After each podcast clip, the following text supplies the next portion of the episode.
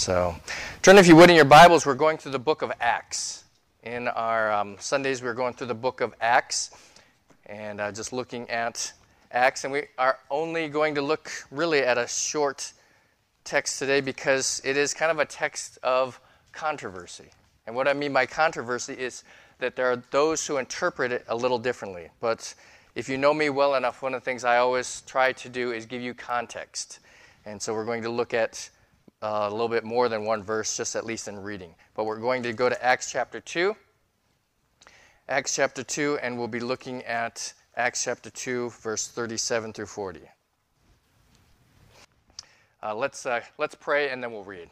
Do that, settle our hearts. Heavenly Father, we thank you so much for your word. Thank you for the truth that it gives to us.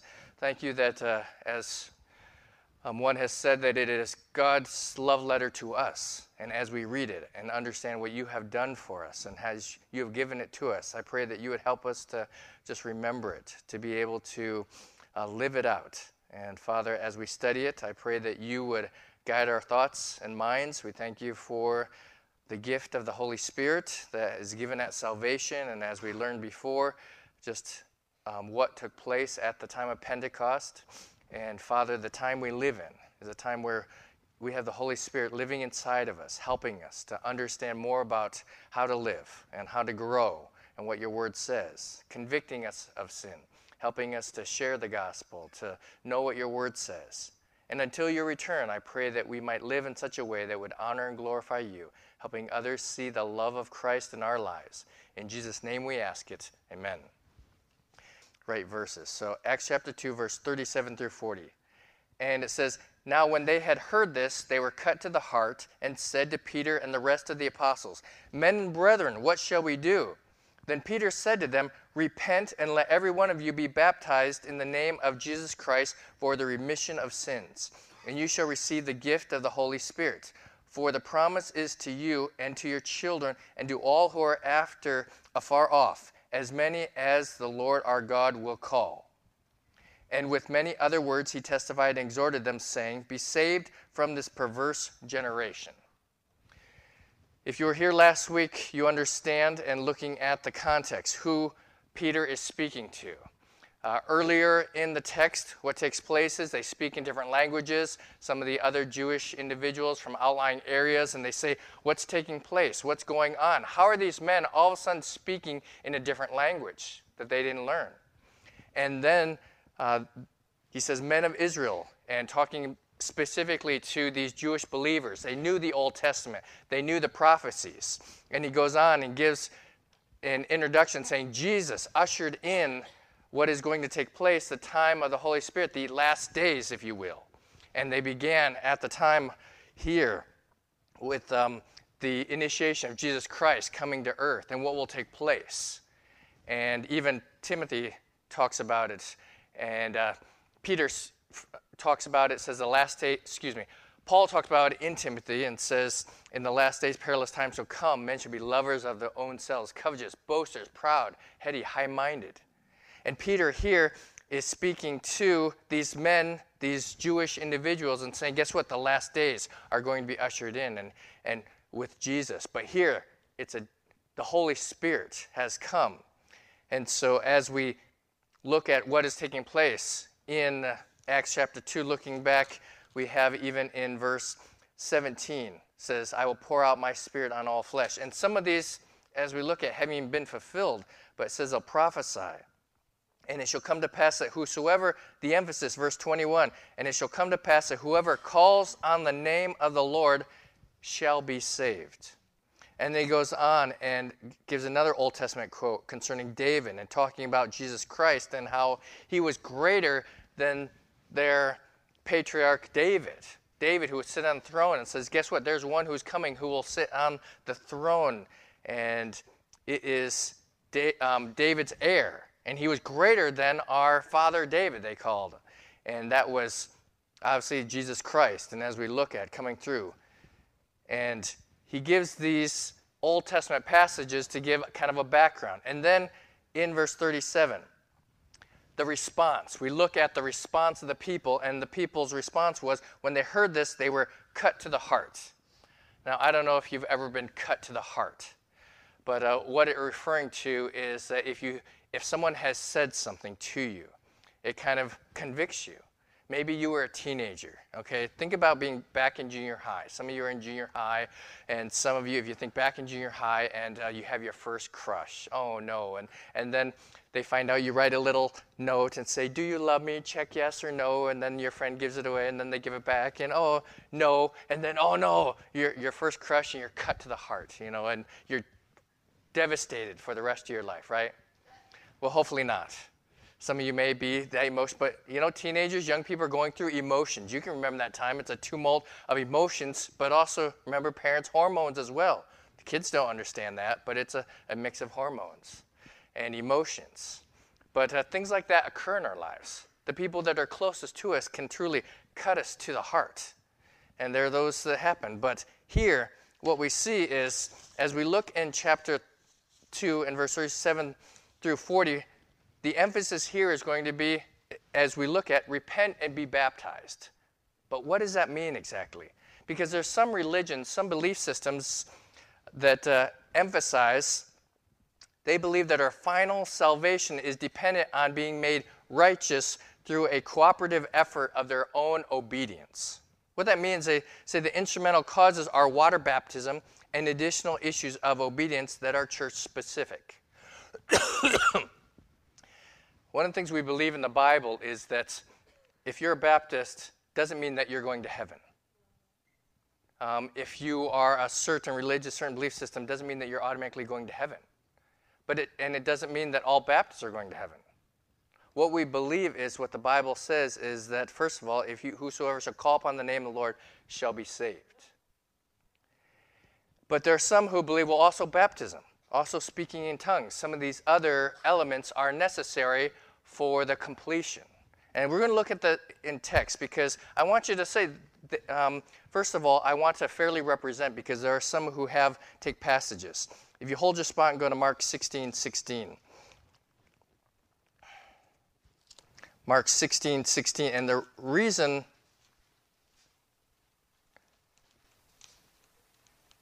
and some of them I've talked to, and even my friends, if we look at Mark 16:16,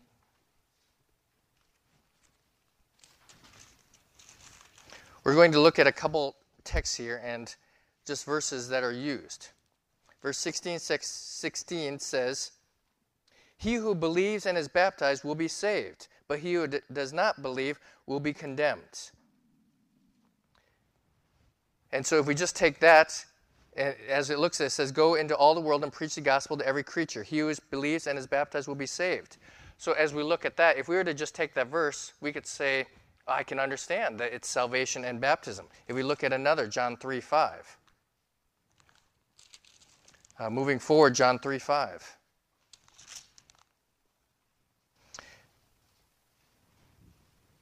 Jesus answered, most assuredly I say to you, unless one is born of water and the Spirit, he cannot enter the kingdom of God. And then we have Acts 2:38.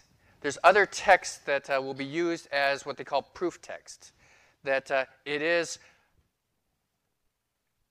in order for salvation to come to an individual, it is belief and water baptism. And that's why we want to look at, thank you for bringing up that slide, is salvation dependent upon the work of baptism? And I would say biblically it's not. And there's some other passages, if you want to write down, that they use. But I would like to speak on the reason why we believe that salvation comes by faith alone in Jesus Christ. See, in the book of John, the word believe occurs 90 times and is always used as a verb. And it's often, remember, the object of our faith. Some individuals outside of Christianity will say, well, I think Christianity is weak because it's a crutch. Believe, believe, believe, have enough faith. Well, you know, they see it as dependent upon how much you believe. If you could believe and have enough faith. And sometimes within Christian circles, they use that vocabulary, and that is not right either. If you have enough belief, something will not occur. It's kind of like, oh, I only have 50% today. I'm going to raise it up to 99%, believe in something, and it'll come to pass. God is not like a vending machine or, some God that we say, okay, if I get a high enough grade, then I'm going to get what I want. It's not like school. And then there's a vending machine to say, oh, if I pray this and then push these buttons, then I'm going to get it out what I want. And that's not how God works. So it's been manipulated in belief. Believe enough and that it'll come to pass. And that is not how God works. And neither is it, our own abilities for a future event to come to pass. And that's where we need to look at the text, because belief, our belief is our faith or trust in an object worthy of our trust, something that is trustworthy. When I was younger, I used to have to clean out a chimney for my grandparents. And this ladder was a wooden ladder that was probably, I don't know, 30 feet high, something kind of high. Okay, and I used to have to go by a telephone pole. But if you've ever walked on a wooden ladder, there's certain things about wooden ladders. They have a certain bounce and give. And so it's like, oh, man, I always a little nervous, the frame. But you get up there, and it was just leaned against the building. And it would go up there, and so you're going up there. Well, what happens is you have to trust that ladder, and to evidence that trust, how do you show evidence that you trust that ladder? You climb up it. You go up on it. It is evidence. How do you show faith and trust that you believe in these chairs? One time I was giving an illustration about trusting in a chair, you have to sit on it. So I did it, and it broke. I was like, oh, that's a terrible illustration. But understanding it is an element of faith. Each of us demonstrate faith by our actions. And so here, as we look at the word believe occurring 90 times as a verb, there's confusion on what is descriptive and what is doctrinal or teaching in the New Testament. So when we look at these texts, sometimes what is written as just statement, but also what is prescriptive. If a doctor were to give you a prescription, it says, I want you to take this, this will occur. Some of us will say, okay, who paid them? Is it the big pharmaceutical company? You know, is it wrong? But prescriptive, what I mean is in the sense that if you follow this plan, then you'll get this result. And some of it based upon the authority of who gives it to you. So many of the arguments centered on baptismal regeneration, which they believe that if you need to be baptized by immersion to be saved. And they focus on the book of Acts. And if we look at the book of Acts, remember, the book of Acts is narrative. It's telling us what has occurred and looking back at the past and identifying some important events. So we're going to look at the book of Acts as a historical record more than a doctrinal treatise. And what I mean by that is in Acts, it tells what occurred in the early church. It explains what took place, the wind and the fire. It doesn't say that we should all go out and get clothes of fire on our head and wait for the breeze. Maybe that's why they do the hurricane, those tornado chasers, right? But they explain what took place, and looking at the book of Acts, what happened to the conversion of Paul. We see in the first half of the book, it's about Peter and the nation, and looking at the Jewish background and individuals, but then all of a sudden there's a change. And in 13, it switches, and then all of a sudden it's Paul and the Gentiles. But as we go through, it's a historical record. You go to the book of Timothy and Titus, some other books, and it's more of this is what you are to do. Stop doing this. Watch out for false teachers. Be careful. It's telling you prescriptive, that you need to stop doing this, or this is what you do. This is the order of a pastor or deacon, and how you should arrange the church setting, how you are to do the Lord's Supper. It is more prescriptive. And as we understand that, that is what is going to be our basis, because in verse 38, it says, again, let me repeat it, then Peter said to them, repent, and let every one of you be baptized in the name of Jesus Christ for the remission of sins. And you shall receive the gift of the Holy Spirit. So we're going to look at three truths this morning regarding, first of all, repentance. Well, just the background, repentance brings a change of heart. And where it says here, and you will receive the gift of the Holy Spirit. Okay, it is not the gifts from the Holy Spirit. It's not like Santa Claus is coming and he's going to bring his spiritual gifts. This, and I don't mean to make light, but the gift is the Holy Spirit at salvation. It says the gift is the Holy Spirit, and we see that evidenced by that a few times. But the Holy Spirit is a gift, comes into the life of the Christian the moment they receive Jesus Christ as their personal Savior.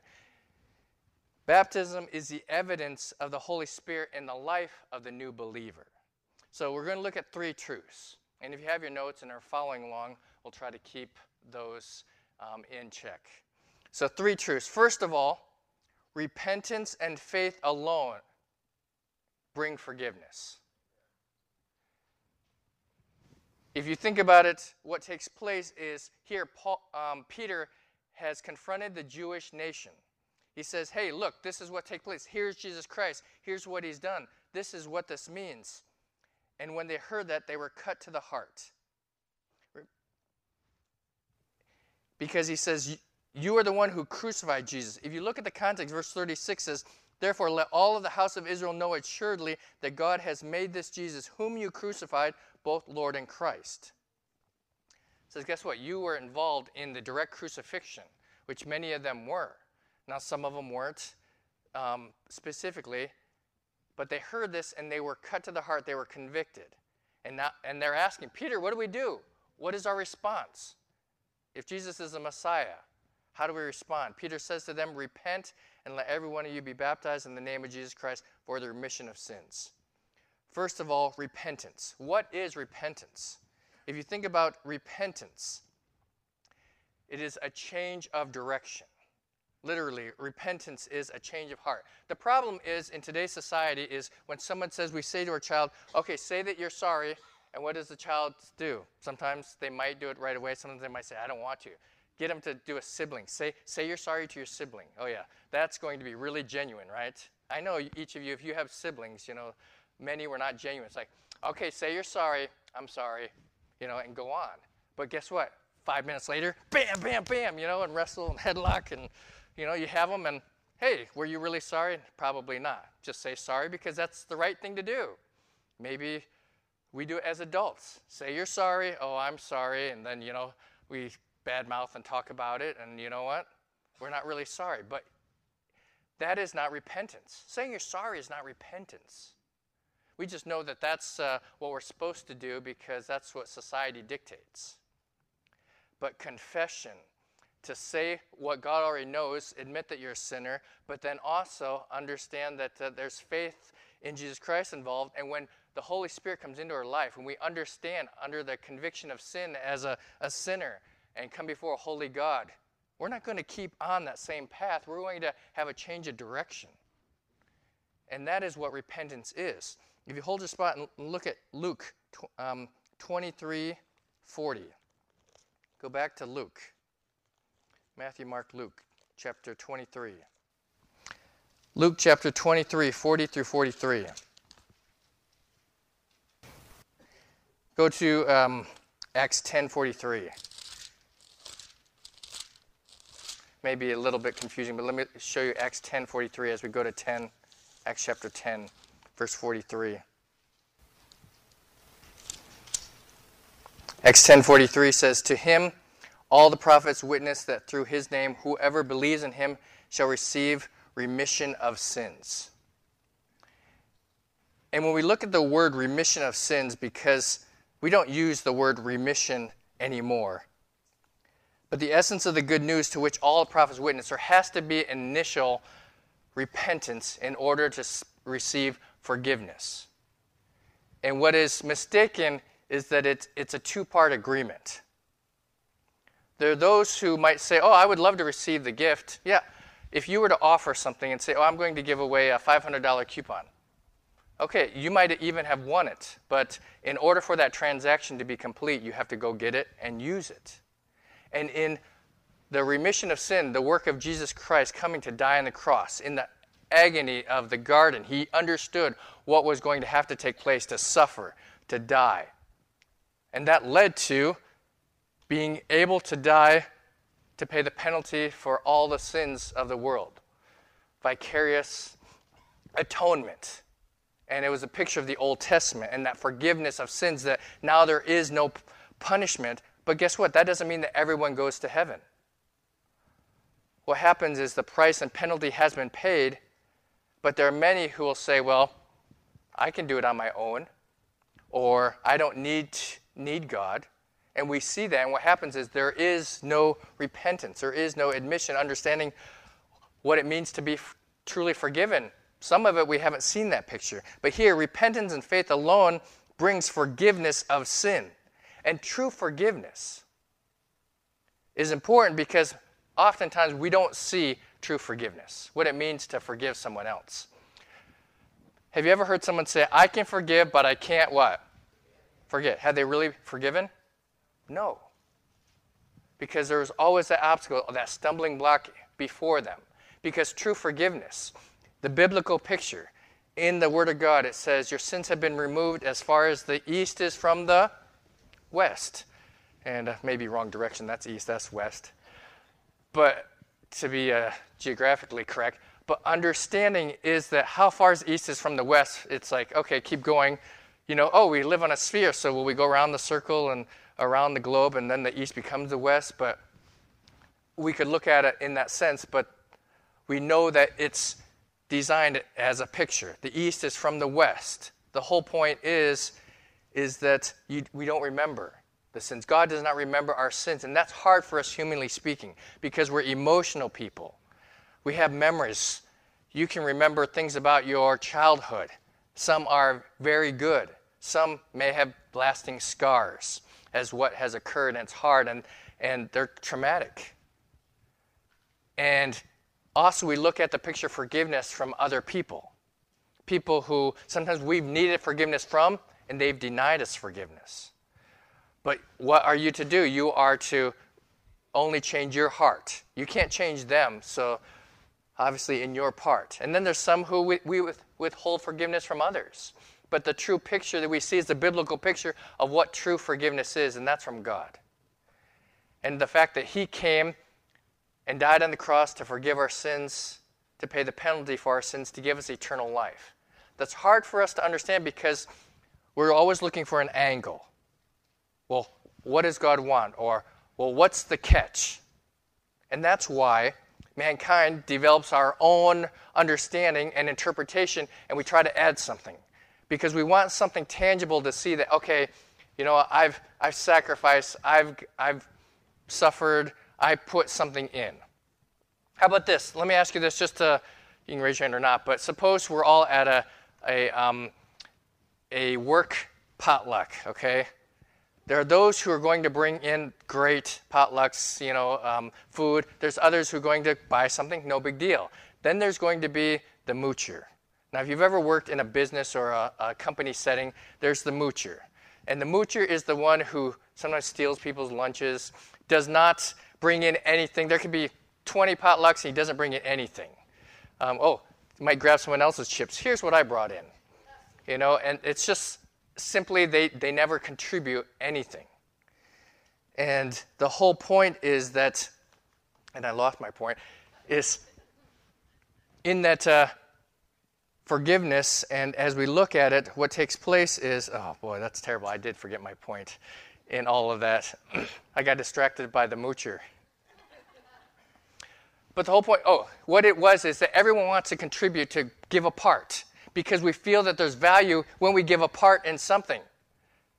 And most people aren't like the moocher. You see that you understand that there's value, or you want to contribute something. That's why sometimes it's hard for us when something happens to us. You're used to giving to other people. When people want to help you out, you're like, oh no, I can do it on my own. That's naturally how many people are. But what occurs is that, humanly speaking, it's the same way in salvation. We want to contribute. We want to give something because then we say, okay, at least I have contributed and given part of it. And so that I can see that I've done part of the work. That's part of the human nature, but that's not correct. Ephesians 2:8-9, for by grace are saved through faith, not of yourselves. It is a gift of God, not of works, lest any man should boast. And that is how we are naturally. We want to talk about ourselves, or even in false humility. Let me keep moving. First thing, repentance and faith alone bring forgiveness of sins. The object of our faith is worthy of our trust. It is not the amount of faith you have, it is where you place your faith. That is an important key. Because sometimes we put our faith in what God can do, but also, just as a little security, what I can do as well.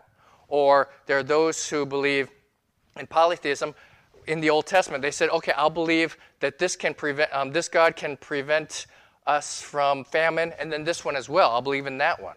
Those who involved in missionaries, when they went somewhere else, it's called syncretism. They said, okay, I'll believe in this, and as a safety, I'll believe in this one. That's why sometimes good luck charms. People are naturally drawn to that because, okay, if that works, if it fails, then maybe I have this backup. But repentance, turning, and faith in Christ alone brings forgiveness of sins, the remission of sins. And what that is, that's a complete removal. Doesn't mean that, oh, guess what, can bring it up later. I'm saving that for a really good argument. It's not how God works. In the courtroom setting, it's as if I talked about it before, it's not that we were acquitted, it's that we can't even be charged anymore. Next thing, Acts 2 demonstrates a model or pattern. A model or pattern. As we look through in the Bible, even historically, there is a model or pattern. And in some of these texts we look at, first comes salvation, then comes baptism. A model or pattern. What took place was they often repented, asked for forgiveness of their sins, and then there was an outward expression. Remember, even in Acts chapter 2 earlier, talking about the baptism of John the Baptist, there was an outward expression that demonstrated that they truly wanted to repent of their sins.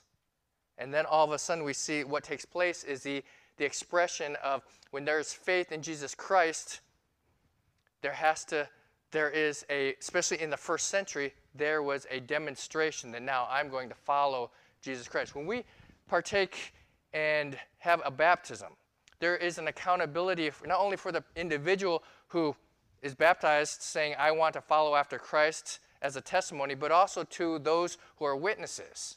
They're sometimes saying, okay, we will help you and we'll pray for you. And we care about you and want you to live for Christ as well. But it's a model or pattern. So first comes faith in Jesus Christ, and then comes the baptism.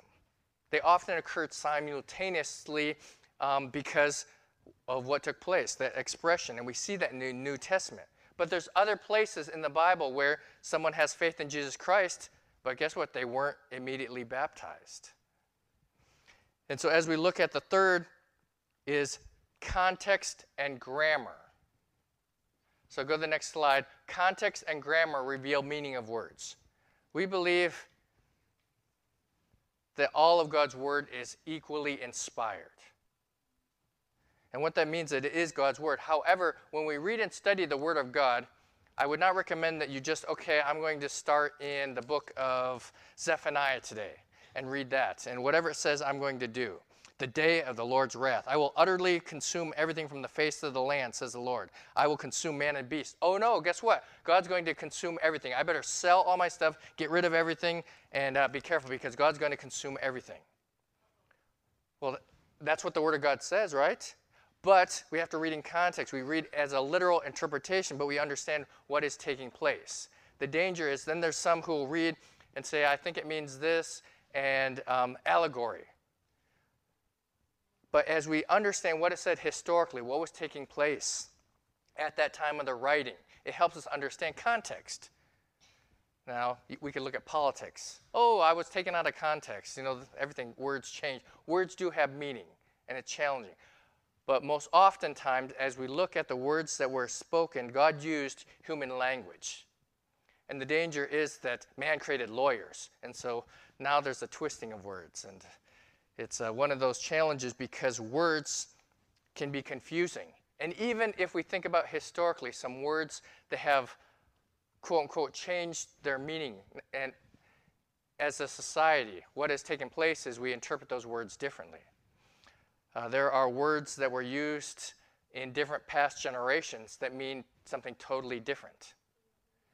And so as we go through, we want to look at context and grammar because do we take the meaning now, presently, or what they meant then? And that's where what has often been confused is people try to take today's meaning on these words or change the meaning, but looking at what was taking place. Peter speaking in Acts 2, and how is he using the words in the context signifies the definition of the word. I usually don't talk a lot about Greek and Hebrew just because it's not my point. But here today we're going to look at a word is ice. And it can be translated in two ways. And if you look at the text in Acts chapter 2, verse 38, it says, "When Peter said to them, 'Repent and let every one of you be baptized in the name of Jesus Christ.'" And eis is the word in Greek and English of the word for, translated here as for the remission of sins.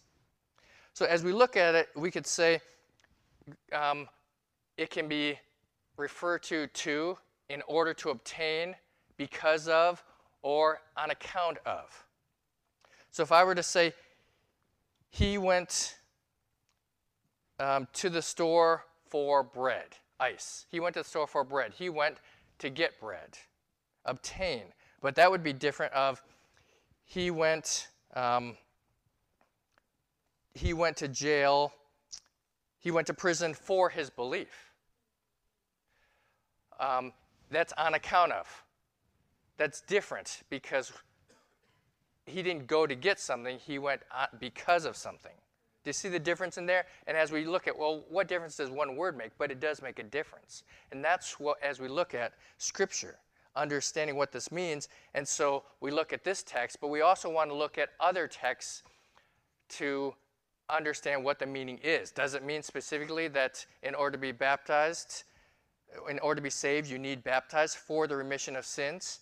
But if we were to look at it with that translation, you could say two ways. Some read it, repent and let every one of you be baptized in the name of Jesus Christ for the remission of sins, in order to get salvation, or is it because of salvation? And then where do we divide it? Because repent is separate, and let every one of you in the name of Jesus Christ and be baptized. So the separation there as well. But we look at the book of Acts, another example, and what I try to do is, I know it's a little inductive study, but what we want to do is look at Peter. Peter's the one speaking, so he's the one who kind of has authority. Does he use this in other ways, or does he use it differently in other ways? Hold your spot, go to Acts, well, just a page over, Acts chapter 3, verse 19. And we'll start in verse 17, because remember, when they spoke and talked about repentance, it says, verse 17, "Yet now, brethren, I know that you did it in ignorance, as did also your rulers. But those things which God foretold by the mouth of all his prophets, that the Christ would suffer, has thus fulfilled." Look, he doesn't even talk about spiritual gifts in there. And so we see that summarizing again. And then verse 19, "Repent, therefore, and be converted, that your sins may be blotted out, so that times of refreshing may come from the presence of the Lord." Repent, therefore, and be converted, be saved, that your sins may be blotted out. Doesn't even include baptism there. So understanding this is Peter, the same author, talking. We could look at Acts chapter 10, verse 43 and 48. There's other passages in Acts as we look at the text. Acts 10, 43 through 48. And it says again, "To him all the prophets witness that through his name whoever believes in him will receive remission of sins." And then it says, "Peter, while still speaking these words, the Holy Spirit fell upon all those who heard the word, and those of the circumcision, the Jewish who believed, were astonished, because the gift of the Holy Spirit had been poured out on the Gentiles." And as we look at takes place here, what's interesting is Peter here speaks about how repentance has come to the Gentiles even before they were baptized with water. Repent, plural, given to all of you, believe in Christ. And then specifically in singular, what it says is, be baptized by water, singular, every one of you. Back in Acts 2:38, he calls upon the group. It says, all of you call upon the name of the Lord shall be saved. He says, repent, all of you. And then singular in the original is that be baptized, every one of you. I want you to afterwards. And what will happen is you will receive the gift of the Holy Ghost, or could be translated, that is the Holy Ghost. You will receive the Holy Spirit. And that is the promise that what we believe scripturally is that everyone who calls upon the name of the Lord shall be saved, but also the gift of the Holy Spirit at that time. What does that mean? Seals, those who is their own. It doesn't mean that all of a sudden we believe in a those, a mystical, something enters inside us and we shake, and a burning in the bosom, or what takes place. It is not that occurring, a slaying in the spirit, have some said. And sometimes you don't feel any different.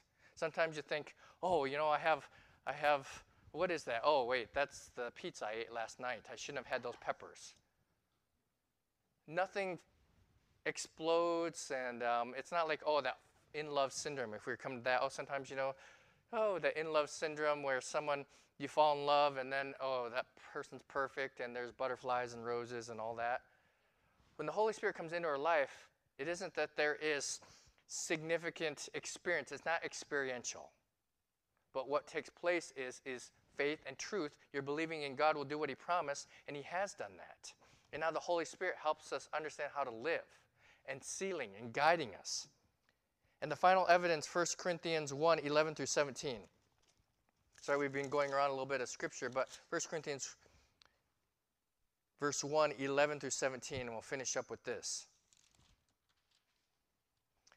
1 Corinthians 1, verse 11 through 17, and it says, "For it has been declared to me concerning you, my brethren, by those of Chloe's household, that there are contentions among you. Now I say this, that each of you says, I am of Paul, or I am of Apollos, or I am of Cephas, Peter, or I am of Christ. Is Christ divided? Was Paul crucified for you, or were you baptized in the name of Paul? I thank God that I baptized none of you except Crispus and Gaius, lest anyone should say that I had baptized in my own name.